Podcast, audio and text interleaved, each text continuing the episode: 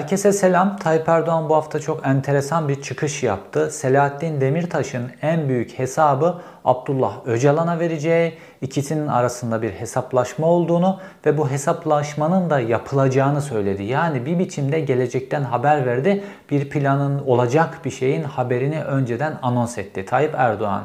Şimdi normalde Abdullah Öcalan artık Adalet ve Kalkınma Partisi ile Milliyetçi Hareket Partisi'nin seçim kampanyalarının bir parçası olmuş durumda. Gerek yaptığı mektuplar, gerek verdiği destekler, gerek kardeşinin TRT'ye çıkartılması gibi bütün süreçlerle son birkaç seçimdir Abdullah Öcalan AKP'nin ve MHP'nin seçim kampanyasının bir parçası.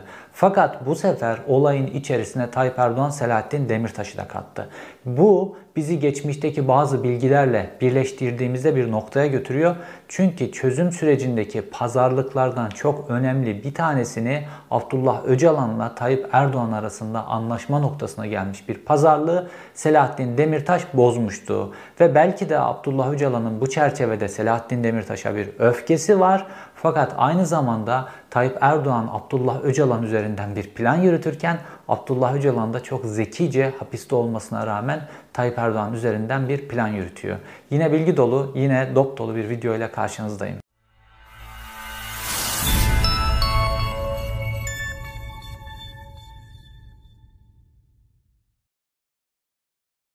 Öncelikle Tayyip Erdoğan'ın Selahattin Demirtaş ve Abdullah Öcalan konusunda ne dediğini tam okumamız lazım. Çünkü cümleler birebir çok önemli cümleler ve bize gelecekten bir haber veriyor Tayyip Erdoğan. Şöyle diyor Tayyip Erdoğan, Edirne'deki en büyük hesabı İmralı'dakine verecek. Zannediliyor ki her şey şu anda toz pembe değil.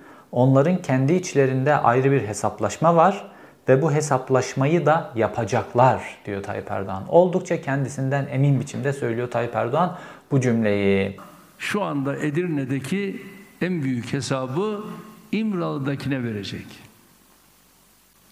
Zannediyor ki her yer şu anda toz pembe. Değil. Onların da kendi içinde ayrı bir hesaplaşmaları var. Şimdi bu cümleyi anlayabilmemiz için öncelikle şu yakın süreçteki seçimlere bakmamız lazım. Çünkü Kürt siyasetinin tamamı bu cümleyi seçim hazırlığı olarak okudu. Çünkü son birkaç seçimdir Tayyip Erdoğan Abdullah Öcalan'ı kullanıyor ya da kullanmaya çalışıyor.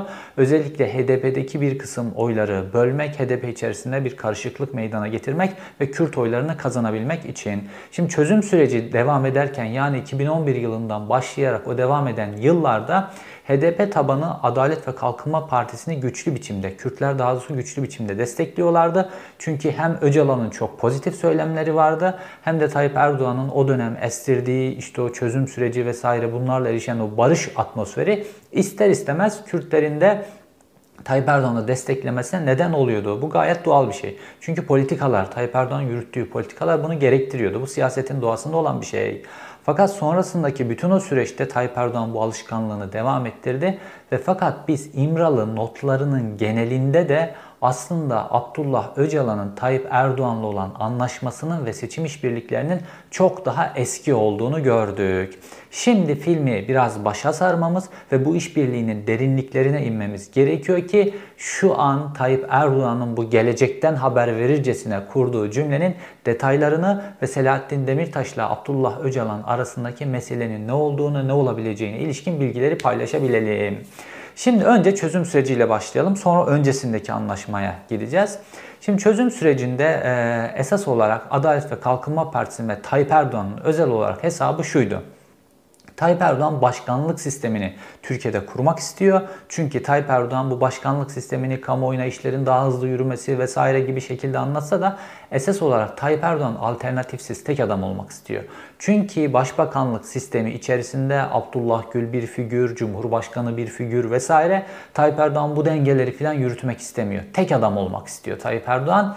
Ve Abdullah Öcalan da Tayyip Erdoğan'ın bu tek adam olma hevesini, başkanlık hevesini çözmüş durumda pek çok kişi gibi. Fakat Tayyip Erdoğan bu başkanlığı realize etmek için belli kuvvetlerle işbirliği yapması lazım. İşte burada bazı problemler çıkıyor. İşte bu problemlerin en başında ittifak edeceği kesin. Tayyip Erdoğan o süreçte bütün analizler yapıldı ve bu Tayyip Erdoğan'ın siyasi danışmanları, anket firmaları filan bunların hepsi analizler yaptılar ve bu analizlerin neticesinde Kürtlerin kendilerine destek vermesi süreci e, devam ederse bu biçimde %51'i bulup başkanlık sistemine geçebileceklerine ilişkin bir analizdi bu.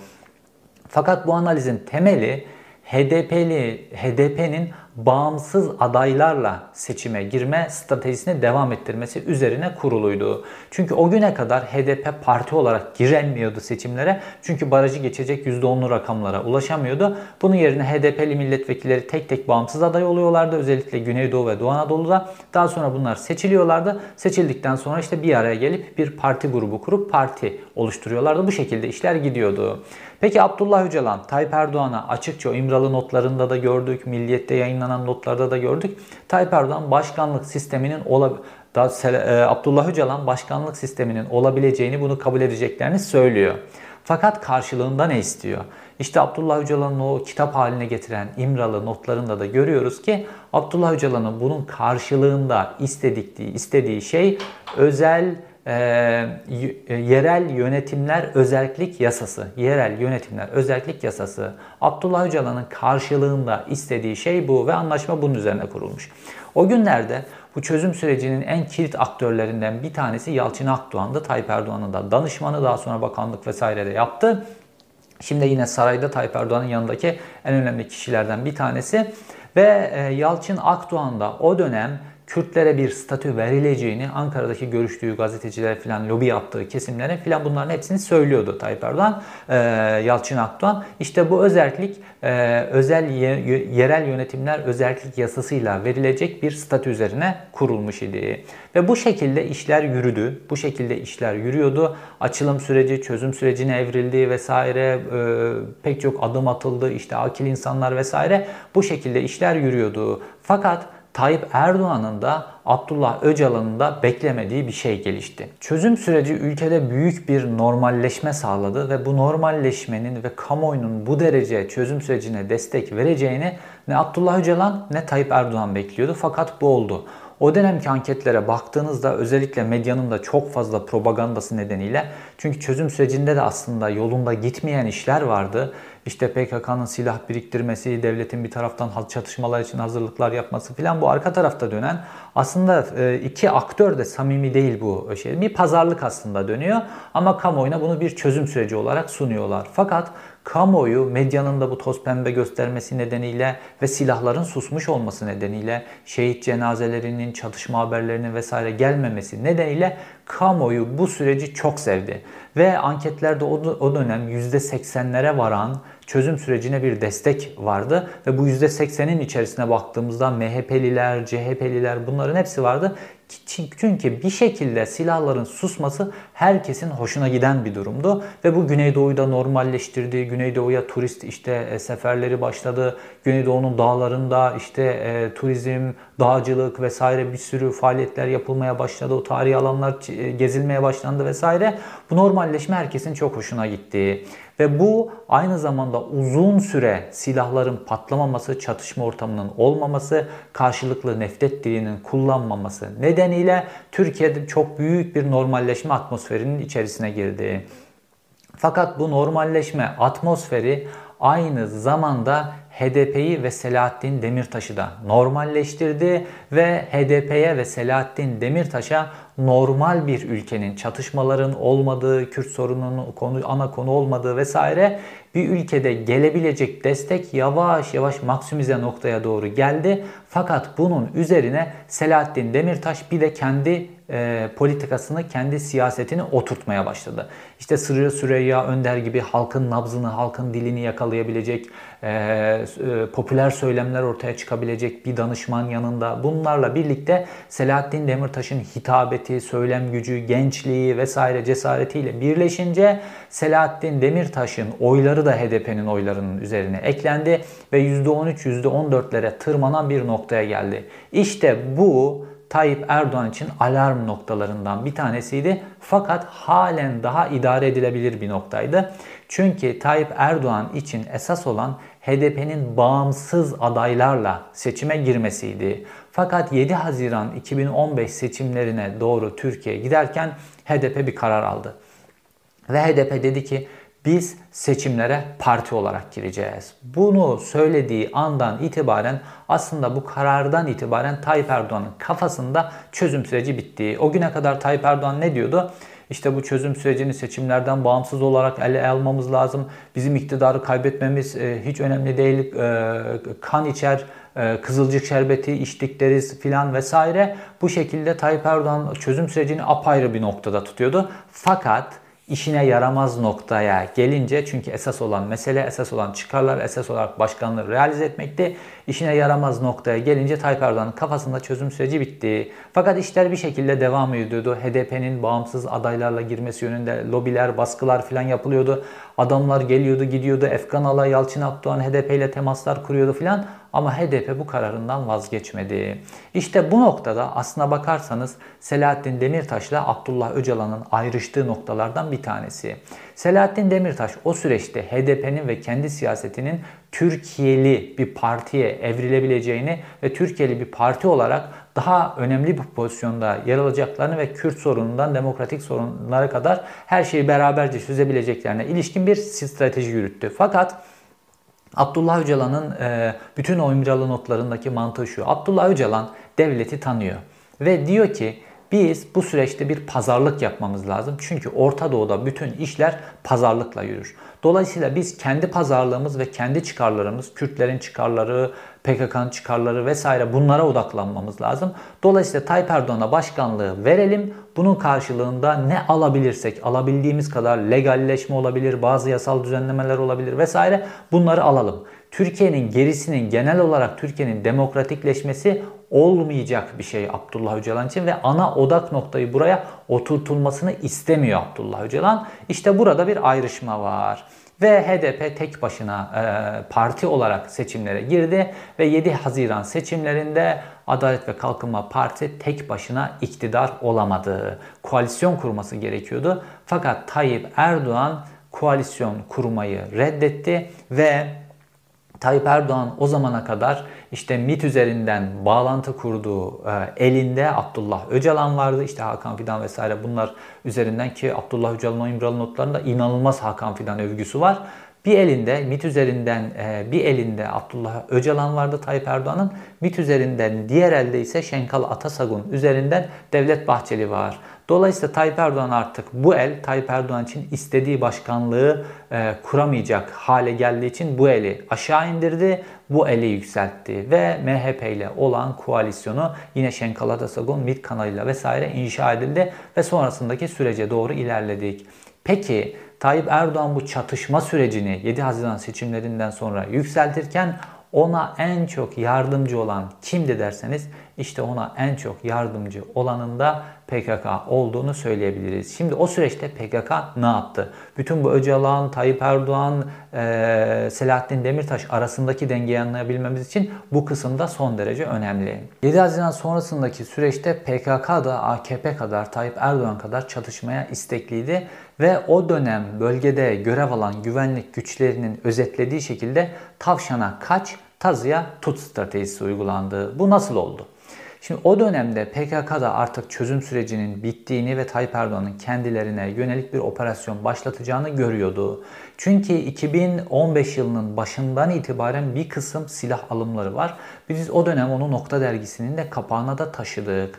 Bu silah alımları neydi? Şehir içi çatışmalara yönelik çok fazla silah alımı yapılıyordu. Normalde Tayyip Erdoğan emniyetin bütçesinin içinde olmayan kadar çok fazla kaynak emniyete aktardı. Ve işte bu Ranger'lar özellikle şehir çatışmalarında dengeyi tamamen değiştiren silahlı Ranger'lar dahil emniyetin elinde olmayan çok sayıda silah alındı, gaz bombaları vesaire hepsi emniyetin depolarına doldurulmaya başlandı. Fakat emniyete bunları kullanma izni verilmiyordu. Fakat o süreçte göz göre göre PKK'lılar kırsaldan şehire geliyorlar. Yanlarında çok fazla bomba getiriyorlar ve şehir içi çatışmalar için bazı hazırlıklar yapılıyordu. Mesela asfalt kazılıyor, asfaltın altına bombalar konuluyor, bazı evlerin içerisine bombalar yerleştiriliyor, hendekler kazılıyor vesaire. Ve o süreçte ben hatta bu süreçte görev almış iki tane ayrı güvenlik görevlisiyle Emniyet Özel Harekatın içerisinde yer alan güvenlik görevlisiyle bu çözüm süreciyle ilgili çok önemli bir e, önemli iki tane röportaj yapmıştım ve onlar hem kendi psikolojilerini, yaşadıklarını, gördüklerini bu röportajlarda anlatmışlardı. Şimdi o güvenlik güçlerinin şahitliklerinden, bizatihi şahitliklerinden yola çıkarsak olaylar şu şekilde işliyordu. Normalde 155'e dahi ihbarlar geldiğini anlattılar. Mesela 155'e ihbar geliyor ve bir vatandaş mesela Şırnak'ın sokaklarında yaşayan bir vatandaş, Şemdinli'nin sokaklarında yaşayan bir vatandaş diyor ki sokağımıza hendek kazıyorlar, içine el yapımı bomba yerleştiriliyor diyor mesela ihbar ediyor. Fakat polis gelip operasyon yapmıyor. Niye? Valilik polise operasyon emri vermiyor valilikler. Dolayısıyla göz göre göre vatandaşın ihbarına ve 155 kayıtlarına geçmesine rağmen bu operasyonlar yapılmadı. Dolayısıyla tavşana kaç dendi. Ve PKK işte genç e, mensuplarını özellikle getirdi şehirlere, yığınak getirdi, binlerce ton gübre, nitrat vesaire şehirlerin yok olduğu hadiseler. Bunları yığınaklarını yaptı, hendeklerini kurdu, kum torbalarını koydu vesaire bütün hendekler bombalar çatış, PKK çatışmaya hazır hale geldi. Bu çatışmaya hazır hale geldikten sonra yani buna yol verdikten sonra yani tavşana kaç dendikten sonra bu ne için? Çatışmanın dinamiğini çok yükseltmek için. Çok büyük çatışmalara ihtiyacı vardı Tayyip Erdoğan'ın. Tekrar oylarını %49'lara e, tek başına iktidar olabilecek seviyeye taşımak için. Ve sonrasında bir anda güvenlik kuvvetlerine operasyon emri verilmeye başlandı. Ve güvenlik kuvvetleri bu hendekleri yıkmak için vesaire başladılar çatışmaya. Çatışma arttıkça olayın içerisine asker sokuldu. Çünkü emniyet özel harekat yetmez hale geldi. Çünkü PKK çok hızlı iyi biçimde hazırlanmış. Buna yol verilmiş. Dolayısıyla asker işin içine sokuldu. Askeri şehirlerin içerisine soktuğunuzda da ister istemez olayın içerisine tanklar geliyor. ister istemez çok ağır silahlar giriyor ve tahribat. Bir taraftan PKK'nın o el yapımı patlayıcılarının tonlarca gübrenin yol açtığı bunların infilak ettirilmesi sonucu yol açan tahribat bir taraftan da e, tankların, topların kullanılması nedeniyle yol açan tahribatla Güneydoğu'da şehirler dümdüz hale geldi. Şehit haberleri, sivil kayıp haberleri, öldürülen PKK'lılar vesaire bunların haberleri gazetelerde çarşaf çarşaf yayınlanınca Tayyip Erdoğan işte o %49'a ulaştığı o 1 Kasım seçimlerinin gecesinde bir fotoğrafı var ya Evinde Kısıklı'daki evinin arkasına yaslanmış, önünde çerez, kahkahayla izliyor. Ülke kan gölüne dönmüş, 400'den fazla insan hayatını kaybetmiş, ülkenin şehirleri yerle bir olmuş, ülkenin tarihi eserleri yerle bir olmuş. Fakat ülkenin Cumhurbaşkanı seçim gecesi arkasına yaslanmış kahkahayla çerez yiyor. Böyle bir fotoğraf. Dolayısıyla iki taraf da bu çatışmayı istedi, iki taraf da bu çatışmaya hazırlandı. Olan ne oldu? Olan normalleşen Kürt siyaseti, normalleşen Türk siyaseti tamamen imha oldu. Eskisinden beter hale geldi. 90'lı yıllardan daha beter hale geldi ve MHP iktidarın ana bloklarından bir tanesi haline geldi ve ondan sonra da Tayyip Erdoğan'ın söylemi, stratejisi tamamen nefret söylemi üzerine faşist bir söylem üzerine ayrılıkçı ve kutuplaştırıcı bir söylemin üzerine oturdu. Fakat Abdullah Öcalan'ın İmralı notlarından biz anlıyoruz ki ve daha bunu da destekleyen başka deliller de var. Bunlarla birlikte bir araya geliyor ki aslında Abdullah Öcalan'ın Tayyip Erdoğan'la pazarlıkları çözüm süreciyle başlamıyor. Başkanlık ve e, yerel yönetimler özellik yasasıyla başlamıyor. Onun öncesinde de Tayyip Erdoğan'la süren bazı pazarlıkları var. Abdullah Öcalan özellikle 2000'li yıllarda yani Adalet ve Kalkınma Partisi'nin kuruluşundan sonraki 2000'li yıllardan 2009'a kadar geçen süreçte Tayyip Erdoğan'ı iktidarda ben tuttum diyor. E, Abdullah Öcalan. Bu oldukça iddialı bir cümle. Sonrasında da bunun altını dolduruyor. Şimdi o dönemde Tayyip Erdoğan'ı yemek isteyen bir güç var. Kim? O dönemde askerler çok kuvvetli. Özellikle AKP iktidardan geldikten sonra askerler işte İlker Başbuğ, Yaşar Büyükanıt vesaire bunlar Tayyip Erdoğan'ı iktidardan götürmek için bazı hamleler kuruyorlar. Ve işte Adalet ve Kalkınma Partisi'ne kapatma davası açılıyor vesaire. Ee, pek çok gerilimli hadise de var. Dolayısıyla askerler AKP'yi yemek için hazır. Fakat burada tansiyonun yükselmesi ve askerlerin rolünün kamuoyunda çok güçlü hale gelmesi için bazı hadiseler var. Türkiye'de klasik olarak Kürt sorunu askerlerin Türk siyaseti üzerindeki gücünü arttırmak için kullanmıştır. Eğer PKK ile çatışmalar varsa, şehitler geliyorsa vesaire dolayısıyla askerin rolü çok güçlenmiştir. Çünkü şiddet ortamında güçlü olan kişiler her zaman askerlerdir. Fakat o dönem PKK çatışmaları oldukça düşük düzeyde tutuyor. Özellikle de seçim süreçlerinde. İşte Abdullah Öcalan diyor ki ben diyor özellikle seçim süreçlerinde bu çatışmaları biz düşük tuttuk. Ondan sonra TSK bize saldırmasına rağmen biz saldırılara yeterince cevap vermedik. Dolayısıyla çatışmanın dinamiğini biz yükseltmedik. Ve Adalet ve Kalkınma Partisi de bu sayede iktidarda kaldı diyor. Yani Öcalan diyor ki askerlerin ihtiyacı olan şimdi hani 7 Haziran seçimlerinden sonra çatışmaya Tayyip Erdoğan'ın ihtiyacı var ya. Çünkü MHP ile birliktelik kurduğu için artık çatışma ona yarayacak. Şehit cenazeleri ona yarayacak. Noktanın kapağında özetlediğim gibi. Fakat onun öncesinde Tayyip Erdoğan tek başına bir parti, MHP ile bir koalisyonu yok ve çatışma dinamiğinin yükseldiğinde oyların bir kısmı MHP'ye kayıyor ve MHP'ye kaydığı durumda da AKP tek başına iktidarı kaybettiği gibi askerlerin rolü de güçleniyor ve askerlerin AKP'yi ham yapması için bir ortam oluşuyor. Ve bunu yapabilmek için de kapatma davası dönemin e, Genelkurmay Başkanı İlker Başbuğ tarafından organize edildi ve açıldı. Bu net. Fakat PKK ve Abdullah Öcalan diyor ki biz diyor Tayyip Erdoğan için bu çatışmanın dinamiğini bütün bu beklentilere rağmen yükseltmedik. Neden? Burada dönen pazarlık ne? İşte burada dönen pazarlığı başka Kürt kaynaklarda teyit ediyorlar. Burada dönen pazarlık şöyle. AKP o dönem ee, Güneydoğu'da özellikle bazı kazanabileceği belediyelerde vesaire bunlarda çok düşük profilli adaylar gösteriyor.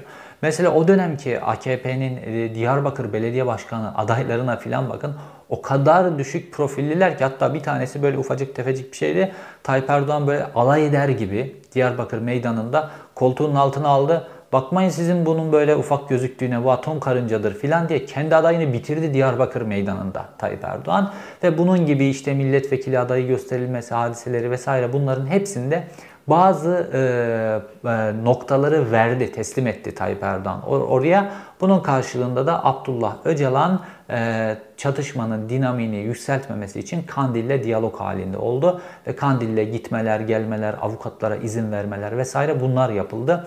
Normalde Adalet Bakanlığı biliyorsunuz bir karar alıyor.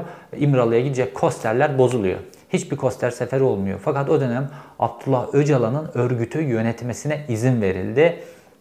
İşte e, avukatlar rahat rahat gidebildiler, geldiler adaya, mesajları taşıyabildiler örgüte filan. Yani Abdullah Öcalan'a ayrıca da bir iletişim mekanizmasının önü açıldı. Oysa Abdullah Öcalan tutuklandıktan sonra askerler bu iletişim mekanizmasının önünü çok sert biçimde kapatmışlardı. Fakat e, bu yerel seçimlerin ilk AKP seçildikten sonraki e, ilk yerel seçimlerde Tayyip Erdoğan bu iletişim mekanizmasının önünü açtı. Yani Öcalan'la Erdoğan arasındaki üstü kapalı pazarlık MİT üzerinden bir şekilde yürütülüyordu. Adalet Bakanlığı üzerinden bir şekilde yürütülüyordu. Avukatların getirdiği mesajlar üzerinden bir şekilde yürütülüyordu. İşbirliği aslına bakarsanız eski.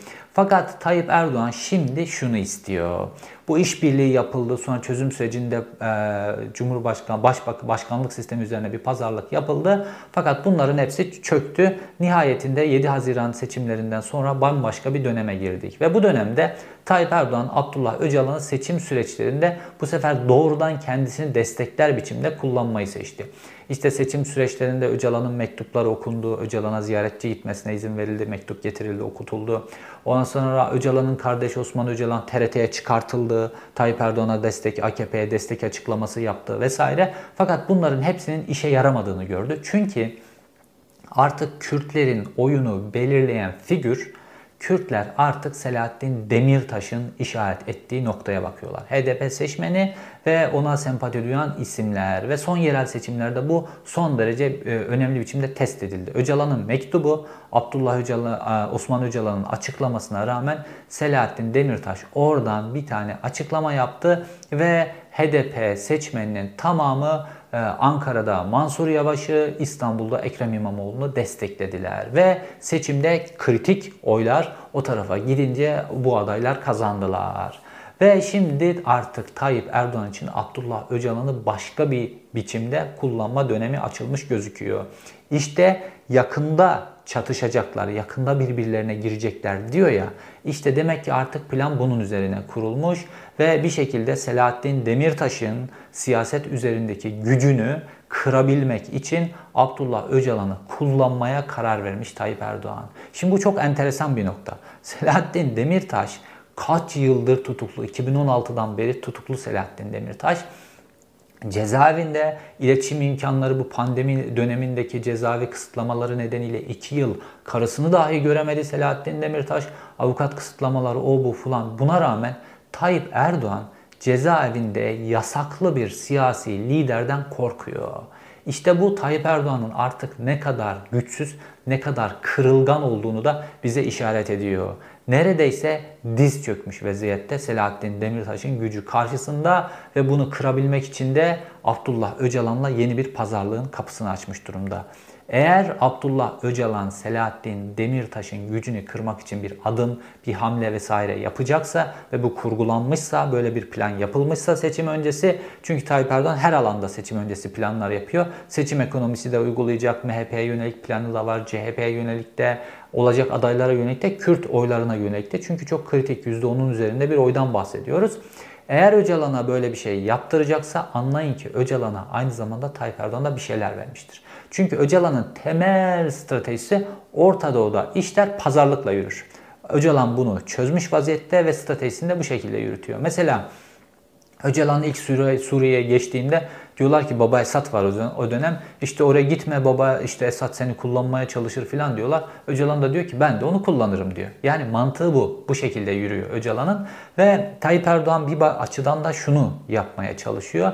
Öcalan'la bütünleşmiş bir HDP ve sürekli Öcalan'la anılmış bir HDP'nin oy potansiyeli %7. Yani Öcalan'la bir HDP'nin oy potansiyeli %7. Fakat Selahattin Demirtaşlı bir HDP'nin oy potansiyeli %13, %14. Ve Tayyip Erdoğan Öcalan'la HDP'yi istiyor ve Öcalan'ı HDP'ye yapıştırmak için bazı planlar yapıyor. İşte geçtiğimiz günlerde e, Semra Güzel e, zannedersem ismi HDP'li bir milletvekilinin bir fotoğrafı çıktı. İşte PKK'lı birisiyle fotoğrafı çıktı. Bu normalde çok eski bir fotoğraf ve devletin elinde olan bir fotoğraf. Onu bu Tayyip Erdoğan'ın sözleriyle birleştirin bir plan yürüyor demek ki. Bir medya stratejisi, bir plan yürüyor bir şekilde HDP ile ilgili. Bu HDP'yi kapatma noktasına da varabilir. Fakat HDP'yi kapatma noktasına varıp varmayacağı Selahattin Demirtaş'ın gücünü ne kadar kıracaklarıyla ilgili olan bir şey olacak. Çünkü eğer Selahattin Demirtaş'ın gücünü kırabilir ve HDP'yi Öcalan'la bütünleştirebilirlerse bu Tayyip Erdoğan için zaten e, en ideal formül. Yok Selahattin Demirtaş'ın gücünü kıramazlarsa o zaman olay HDP'yi kapatma noktasına kadar varabilir. Fakat dediğim gibi bütün bunlar Tayyip Erdoğan'ın aslında ne kadar kırılgan ve ne kadar zayıf olduğunu gösteriyor. Yıllardır hapiste olan bir siyasetçiyi daha etkisiz hale getirebilmek için zaten siyaseten yasaklanmış, zaten hapiste daha etkisiz hale getirmeyi ana gündemi haline koymuş ve bunun içinde Abdullah Öcalan'dan medet umar bir hale gelmiş durumda Tayyip Erdoğan. Öcalan'ın stratejisine gelirsek Öcalan'ın stratejisi ise bütün bu karışıklığın içerisinde bambaşka. Öcalan da kendisine göre bir strateji yürütüyor. Mesela size bir örnek vereyim. Öcalan'ın işte bu çözüm sürecinde Diyarbakır'da, Diyarbakır meydanında okunan bir mektubu vardı ve bu o dönem için çok böyle e, tartışılan bir konuydu, çok ses getiren bir konuydu. Yani işte e, ömür boyu hapse mahkum edilmiş, bebek katili falan filan denmiş. Ama böyle bir adamın mektubu Diyarbakır meydanında okutuldu hükümetin izniyle ve mektup da hükümetin izniyle miteliyle getirilip teslim edildi. Fakat bu mektubun bir hikayesi var. Şimdi dedim ya çözüm sürecindeki kilit adamlardan bir tanesi o pazarlığı yürüten adamlardan bir tanesi Yalçın Akdoğan'dı. Şimdi normalde Abdullah Öcalan bir mektup yazdı Diyarbakır meydanında okutulmak için ve bu mektup miteliyle hükümete geldi. Hükümet böyle mektup mu olur filan dedi ve Yalçın Akdoğan oturdu mektubu neredeyse yeniden yazdı. Aslında okunan mektup Diyarbakır meydanındaki mektup Yalçın Akdoğan'ın mektubu diyebiliriz. Daha sonra bu mektup Abdullah Öcalan'a gönderildi ve Abdullah Öcalan da mektubu hemen onayladı. Çünkü Abdullah Öcalan için Diyarbakır meydanında onu demiş, bunu demiş, mektubun içeriği filan bu önemli değil. Diyarbakır meydanında Abdullah Öcalan'ın mektubunun okunması önemli.